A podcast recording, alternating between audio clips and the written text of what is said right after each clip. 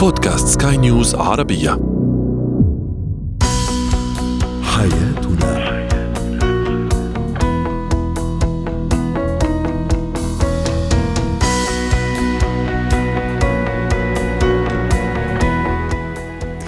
مستمعينا الكرام أهلا بكم معنا إلى حياتنا. فضاؤكم اليومي الذي يعنى بشؤون الأسرة وباقي الشؤون الحياتية الأخرى والذي يمكنكم الاستماع اليه عبر منصة سكاي نيوز dot com slash podcast وباقي منصات سكاي نيوز العربيه الأخرى. معي أنا آمال شابه سنتحدث اليوم عن الزوج الغامض. كيف نتعامل مع هذا النوع من الأزواج في الحديث عن الأطفال أيضا؟ سنتحدث اليوم عن دلائل أو علامات تدل على إصابة الطفل بصدمة ما. وأخيرا سيكون لنا حديث عن اتيكيت زيارة الحدائق العامة والمنتزهات وحتى البر أيضا في منطقة الخليج. هو وهي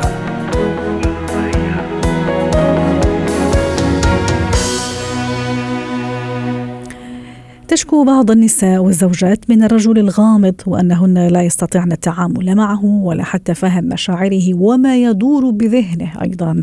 في بعض الأحيان تحتاج الزوجة لمعرفة ماذا يدور داخل الزوج ومشاعره الخفية أيضا وتتساءل ما سر غموض الزوج. للحديث عن هذا الموضوع تنضم إلينا عبر الهاتف من القاهرة دكتوره عزة حامد زيان استشارية العلاقات الزوجية والأسرية. اسعد أوقاتك دكتوره عزة. هل الغموض صفة من صفات الرجل أم ليس بالضرورة؟ أهلا وسهلا ومساء الخير. أهلا وسهلا. آه الغموض أحيانا بتكون صفه أحيانا بتكون صفه من صفاته ليه؟ لأنه أحيانا بتكون الصفه دي متعلقة بشخصيته. يعني مثلا آه ممكن جدا الزوج يكون خجول. هو نفسه شخصيته كده شخصيته خجولة. يعني مش قاصد يخبي ولكن هو بيخجل من الحديث أو حتى ممكن نلاقيه كده لا يجيد الحديث. أو حتى ما عندوش ثقة في نفسه. أو خايف يتكلم لأنه لو اتكلم ممكن يغلط. أو ما عندوش ثقة أساسا في أي حد. أو كمان على فكرة ممكن كمان يكون عنده ثقة زيادة في نفسه وبيعتقد إن آراء المحيطين كلها غلط ورأيه بس هو اللي صح فبالتالي يعني هو مش محتاج لرأي أي حد لأنه هياخد قراراته بنفسه فقط. أو ممكن كمان على فكرة يكون ما عندوش أصلا حاجة يقولها. أو أوقات بيكون مشغول جدا لدرجة إنه ما عندوش وقت للحكي أو مضغوط بزيادة ولا عنده بقى لا طاقة ولا قدرة للحكي. أو أحيانا كمان يكون عنده فعلا أسرار ولكن هو مش عايز يتكلم مع حد فيها لأنه كمان ممكن آه. تكون الأسرار دي متعلقة بأشخاص آخرين. أو أو يمكن أو يمكن أيضا يفتعل هذا الشخصية لأنه ممكن الزوجة أو الشريكه تحب الرجل الغامض أو الرجل شوية المبهم إذا صح التعبير.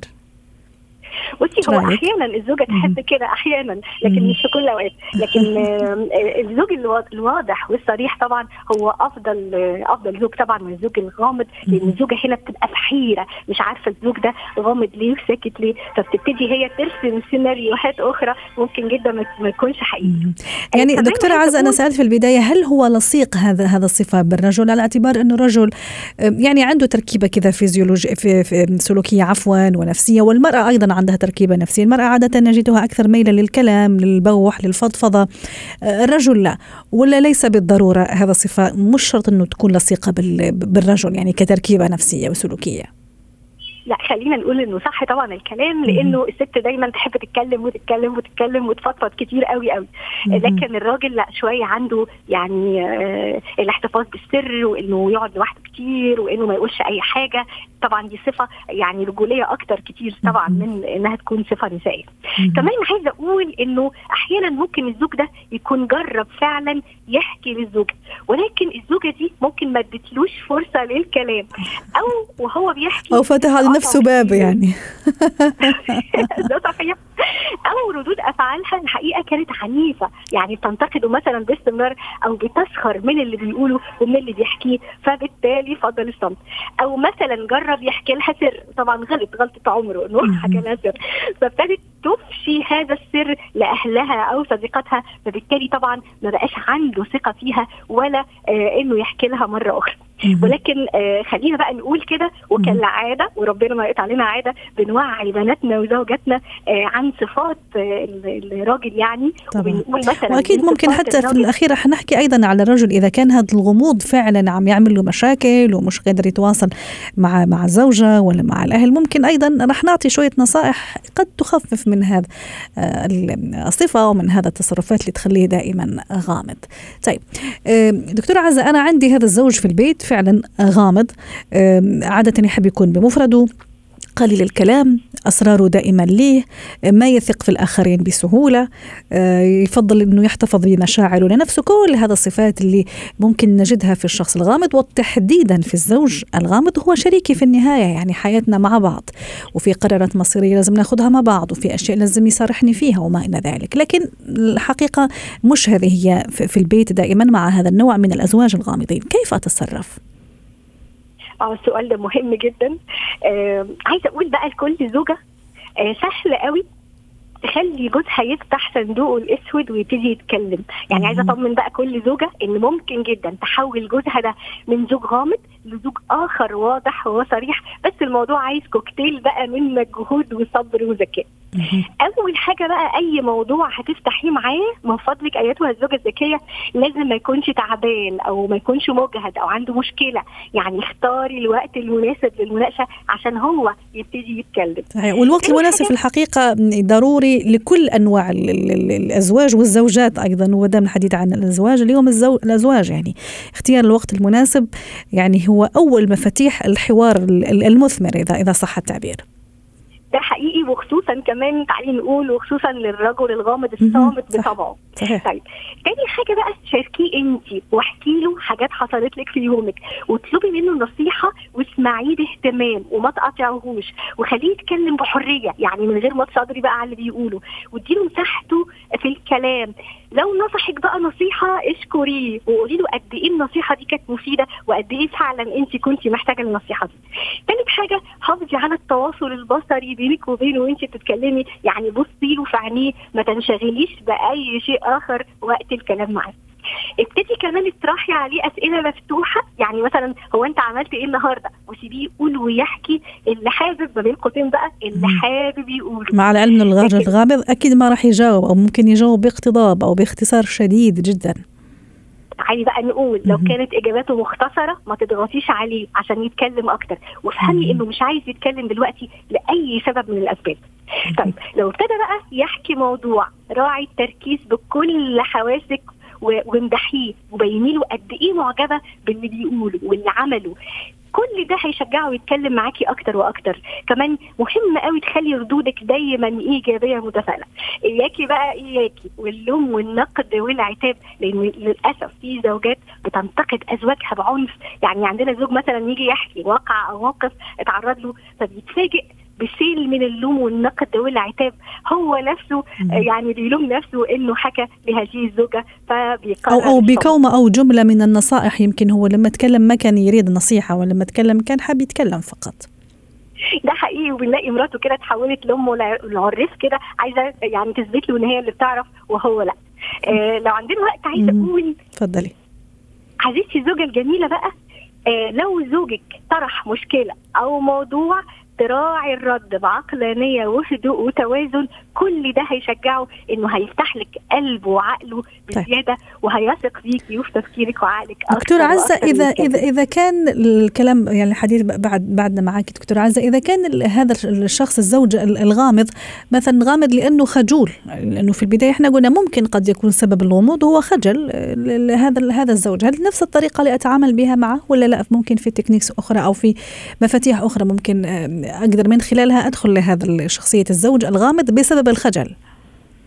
الدعم والتشجيع. مم. يعني أي شخص وخصوصا طبعا لو شخصيته ضعيفة أو ما عندوش ثقة في نفسه محتاج اولا كده الدعم والتشجيع. مم. دعم والتشجيع بالكلام والتصرفات. أبتدي حتى كشخصية حتى أنميها. أبتدي مم. أحمله مسؤوليات. ولما يقوم بالمسؤوليات دي أبتدي أقول له كلمة حلوة كلمة داعمة. الموضوع ده قد إيه بيفرق جدا جدا في طريقة التعامل. دكتور عزة للزوج الغامض ممكن اللي يسمعونا الآن لأي سبب كان قد يكون خجول قد يعتقد أنه هذا الغموض راح يعني يعني يضفي عليه هالة معينة ممكن قد الزوجة تعجب بهذا الشخصية الغامضة لكن في النهاية في مشكلة في التواصل وفي مشكلة في الحوار وفي مشكلة في الاستمرارية ما هي نصيحتنا لهذا النوع من الأزواج؟ الزوج اللي فاكر إنه غموضه هيبقى يعني يعمل له حالة معينة أو هيبة معينة هو زوج خاطئ. يعني الوضوح والصراحة آه، شيء أساسي ومهم في أي تعامل ما بين أي زوجين. آه، لأنه كمان ده آه، بيفتح باب كبير جدا لسوء الظن وسوء الفهم. فالزوجة تبتدي فعلا يعني ترسم سيناريوهات كتير جدا جدا لأنها باختصار مش فاهمة هذا الرجل بيفكر في إيه وبيتصرف إزاي هي مش فاهمة حاجة فبالتالي تبتدي تتصرف تصرفات ممكن جدا ما تكونش تصرفات سليمة. شكرا لك دكتورة عزة حمد زيان ضيفتنا من القاهرة يعطيك العافية.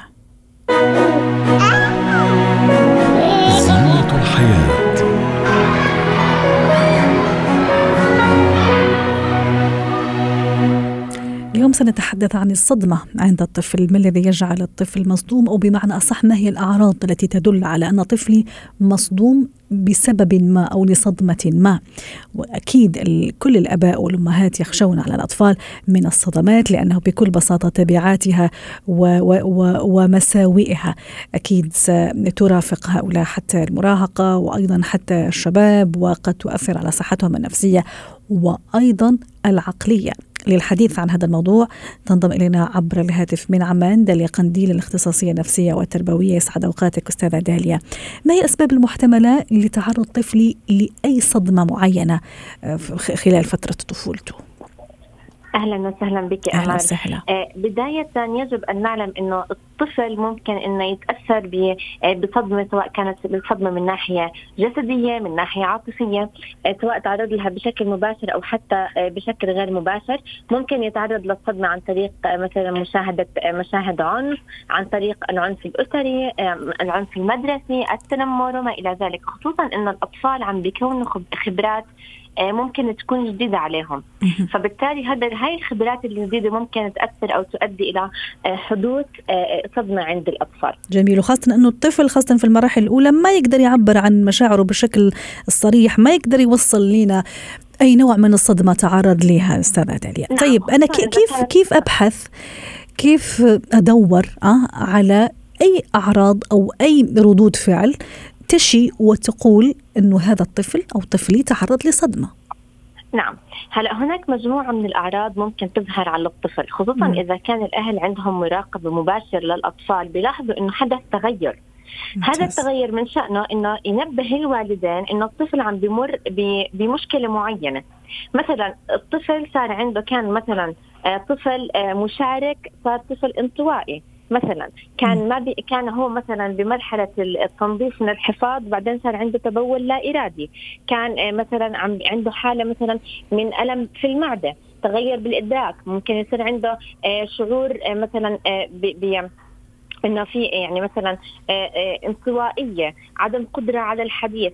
أيضا ممكن يكون مثلا إذا الطفل تعرض لحادث أو حتى صار أمامه حادث معين بيكون ما عنده قدرة على إنه يسترجع هاي المشاهد.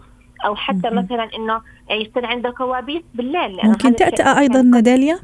نعم ممكن يؤدي إلى التأتأة ممكن إنه يؤدي كمان إنه يكون عنده قلق خوف شديد آه ما بي ما بيقدر يبعد عن أهله آه صح. ممكن يصير عنده انعزال ربما هذه أيضا من المؤشرات نعم. القوية أستاذة داليا التشبث القوية. بالأهل نعم. وبالوالدين وبالأم ممكن أحيانا أيضا نعم. بشكل أكبر لأنه الأم هي أكثر نعم. وحدة تكون مع هذا الطفل وممكن إذا كان بيروح على المدرسة إذا كان متعرض للصدمة بالمدرسة بيكون عنده عدم آه، حب للذهاب إلى المدرسة أو حتى برفض إنه بشكل تام إنه يروح على المدرسة. هاي الأمور جميعها إذا كان في حدث آه، مختلف عن السابق بينبه إنه في مشكلة عم بمر فيها الطفل أو, أو ربما تعرض أو ما دام عم تحكي على الهروب ممكن أو تهرب من شخص معين من شيء معين آه، لسبب أو لآخر. ممكن نهره شخص بشكل عنيف مثلا. ممكن نعم. خلاص يصير عنده هذا النفور. أتصور نضيف إلى كل هذا استاذه دالي موضوع التركيز أيضا والقلق. ممكن يكون آه، نعم. شخص أو طفل يركز وهذا لكن فجأة يصير قليل التركيز. تركيزه يعني يتراجع. ممكن أيضا يصير قلق جدا متوتر جدا كثير الحركة أيضا. نعم. آه، بالمقابل حدوث القلق أو التوتر على الطفل ممكن يكون بالفعل مثل ما ذكرت إنه يصير عنده قلق يصير عنده آه توتر. أيضا هناك أعراض جسدية آمال. يعني بصير عنده الام بالرأس الام بالمعدة. ونقطة مهمة جدا ممكن أركز عليها. وهي ألم حقيقية ولا وهمية أستاذة داليا؟ لا ربما تكون حقيقية وربما آه. تكون وهمية. مم. ولكن على كلا الحالتين إحنا بناخذ الموضوع على محمل الجد. لأنه الطفل لما يعبر عن مشاعره بيكون صادق. يعني هو عم بيعبر عن حالة شعورية عم بمر فيها. فإحنا سواء كانت وهمية أو رب أو ربما تكون جسدية حقيقة نأخذ الموضوع على كلا الحالتين بمحمل الجد ونحاول نتحدث مع الطفل. وضروري إنه ناخذه للدكتور دكتورة أستاذة داليا حتى أيضا نحيد الموضوع العضوي أو الطبي أو الصحي اللي ممكن قد يكون يتعرض لي وأنا مش مش منتبهة يعني. ثم تماما. ننتقل لل نعم. للمرحلة السلوكيه إذا صح التعبير. تماما. هلأ إحنا بالبداية بنتاكد إنه ما في عندنا مشاكل عضوية عند الطفل. مثلا بيعاني من تبول لا إرادي بنتاكد إنه ما في عندنا مشكلة عضوية. إذا استمر الموضوع آه، أيضا آه، بنلجأ للاختصاصي النفسي أو الطبيب النفسي إذا كانت الحالة آه، تستدعي إنه الطفل إنه يكون بده علاج نفسي بسبب الصدمة. خصوصا إذا كان يعني عم بيعيق حياته اليومية أو بيعيق حياة الوالدين يجب أن يكون هناك تدخل مبكر. كل ما كان في تدخل مبكر وكان في مساعدة خارجية كل ما هذا الموضوع تخطاه الطفل خصوصا إنه الأطفال بكل سهولة ممكن إنه إحنا آه، نتخطى مواضيع الصدمات لأنهم يعني لسه عم بيكونوا خبرات جديدة. على عكس لما يكون الطفل آه، صار من سماته الشخصية أو حتى صار إنه الموضوع آه، جزء من من شخصيته بعد ما تعدى مثلا ممكن سن المراهقة أو حتى فيما بعد بيصبح الموضوع يحتاج إلى يعني التدخل بخبرات كثيرة يعني خبرة على خبرة خبرة على خبرة. بتأثر بشكل سلبي على الشخص. لهيك إحنا دائما. نحكي كل ما كان في تدخل مبكر إذا كان الطفل عنده أعراض معينة كل ما هذا الشيء سهل عملية العلاج عند الأطفال. أستاذة هليا داليا دائما نتحدث عن عن التدخل وطريقة التعامل. العلاج بالرسم مثلا أو بأي هواية يحبها الطفل هل تخفف من موضوع الصدمة؟ أو هل فعلا تخليه يعمل هالإسقاطات اللي أو هالإسقاطات خلينا نقول نعم المصطلح النفسي يعني يسقط كل مشاعره وكل مخاوفه وهذه الصدمة مثلا في الغناء في الرسم أو في أي هواية يحبها مثلا. نعم تماما. هاي إحنا بنستخدمها من وسائل التفريغ النفسي. هلأ مثلا نعطي على سبيل المثال طفل تعرض لصدمة. بدنا نعالجه عن طريق آه الرسم أو عن طريق شيء هو بحبه آه مثلا هو عم بيرسم بنحكي معه بالمشكلة فبنخليه يعبر عن مشاعره من خلال المشكلة. يعني استدراجه بين قوسين يعني ولو إنه هذا المصطلح شوي. يعني نستدرجه أو نجيبه الكلام حتى يتكلم وهو يرسم وهو عم يمارس هواية يحبها. تماما بس في نقطة كثير مهمة. نذكرها إنه هذا الشيء يعتمد على الألفة، يعني. كل ما كان بينه وبين الشخص اللي عم بيقوم بالعلاج سواء كان الأم أو الأب أو حتى الاختصاص النفسي، كل ما كان في علاقة ألفة بينهم، كل ما كان الطفل منطلق، يعني كل ما كون ثقة، كل ما كان عنده قدرة بالتعبير عن ال عن ال عن مشاعره باتجاه الموضوع اللي سبب له هاي الصدمة. وفي الأخير سيدة داليا ضروري إنه ننبه كل المستمعين الأمهات والآباء إنه فعلا يعني عينهم دائما تكون على الابن الابن على الولد حتى يشوفوا فعلا إذا في أي شيء صاير أي علامة من هذه العلامات. طبعا لازم تكون متكررة هذه لازم نقطة نذكرها حتى يعني نكون أول الناس نعطيهم يد العون. شكرا لك داليا قنديل الاختصاصية النفسية والتربوية ضيفتنا من عمان. اتكات.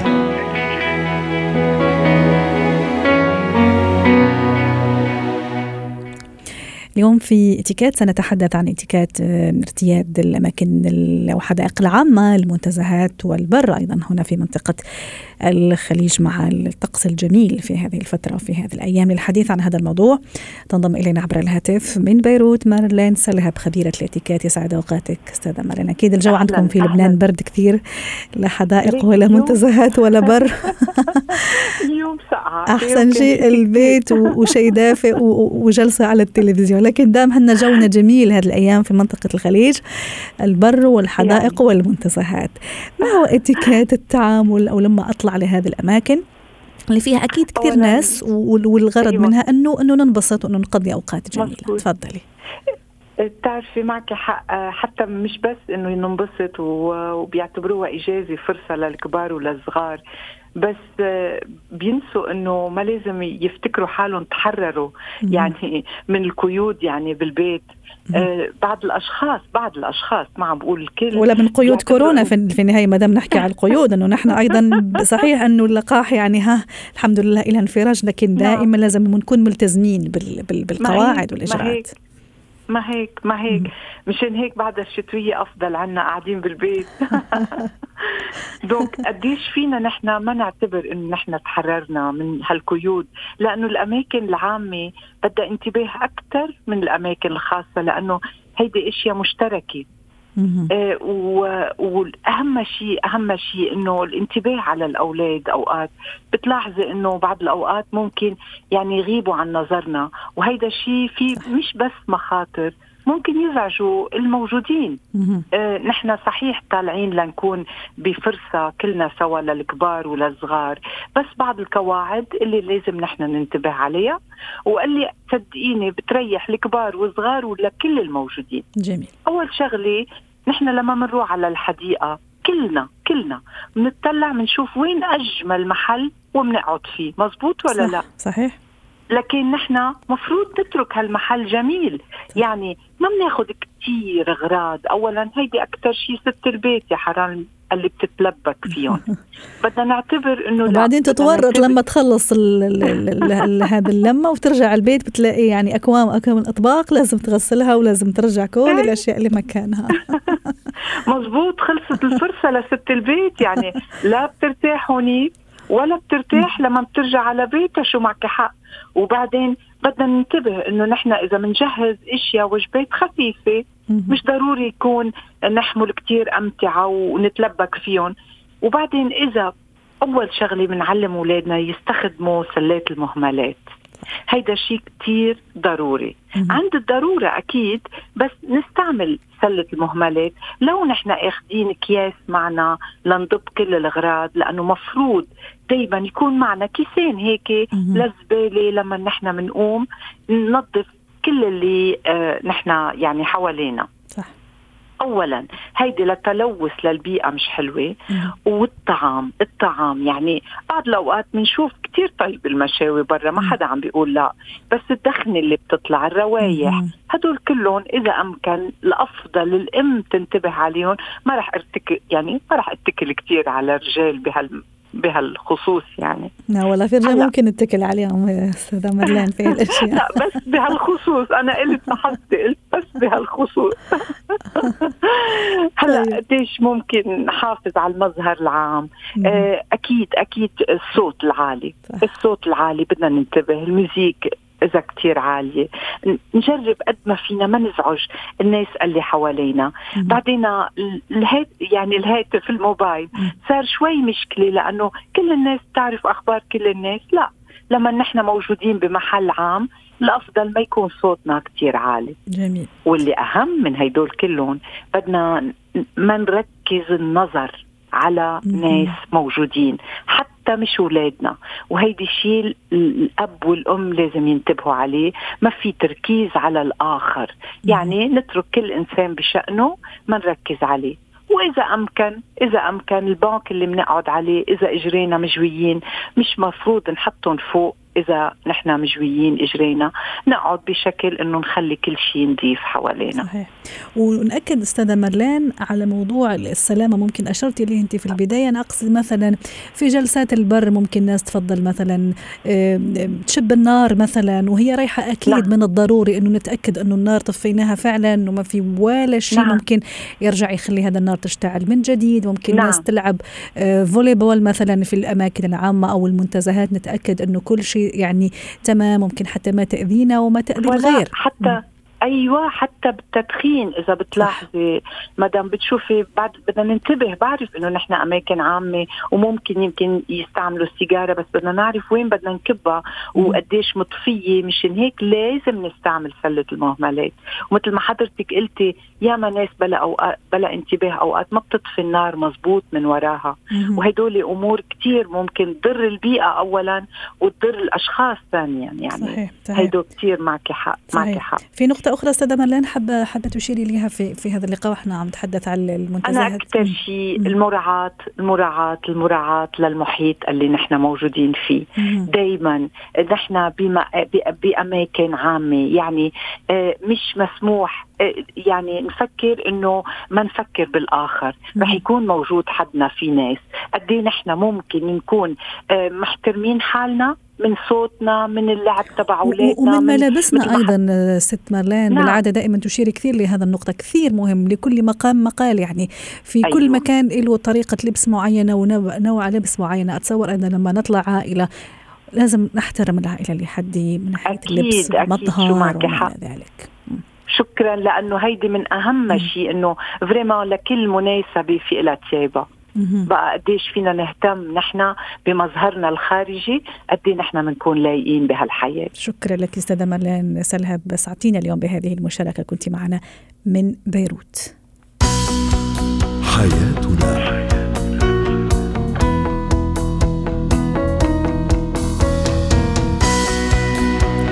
وصلنا إلى ختام حلقة اليوم من حياتنا. شكرا لكم وإلى اللقاء.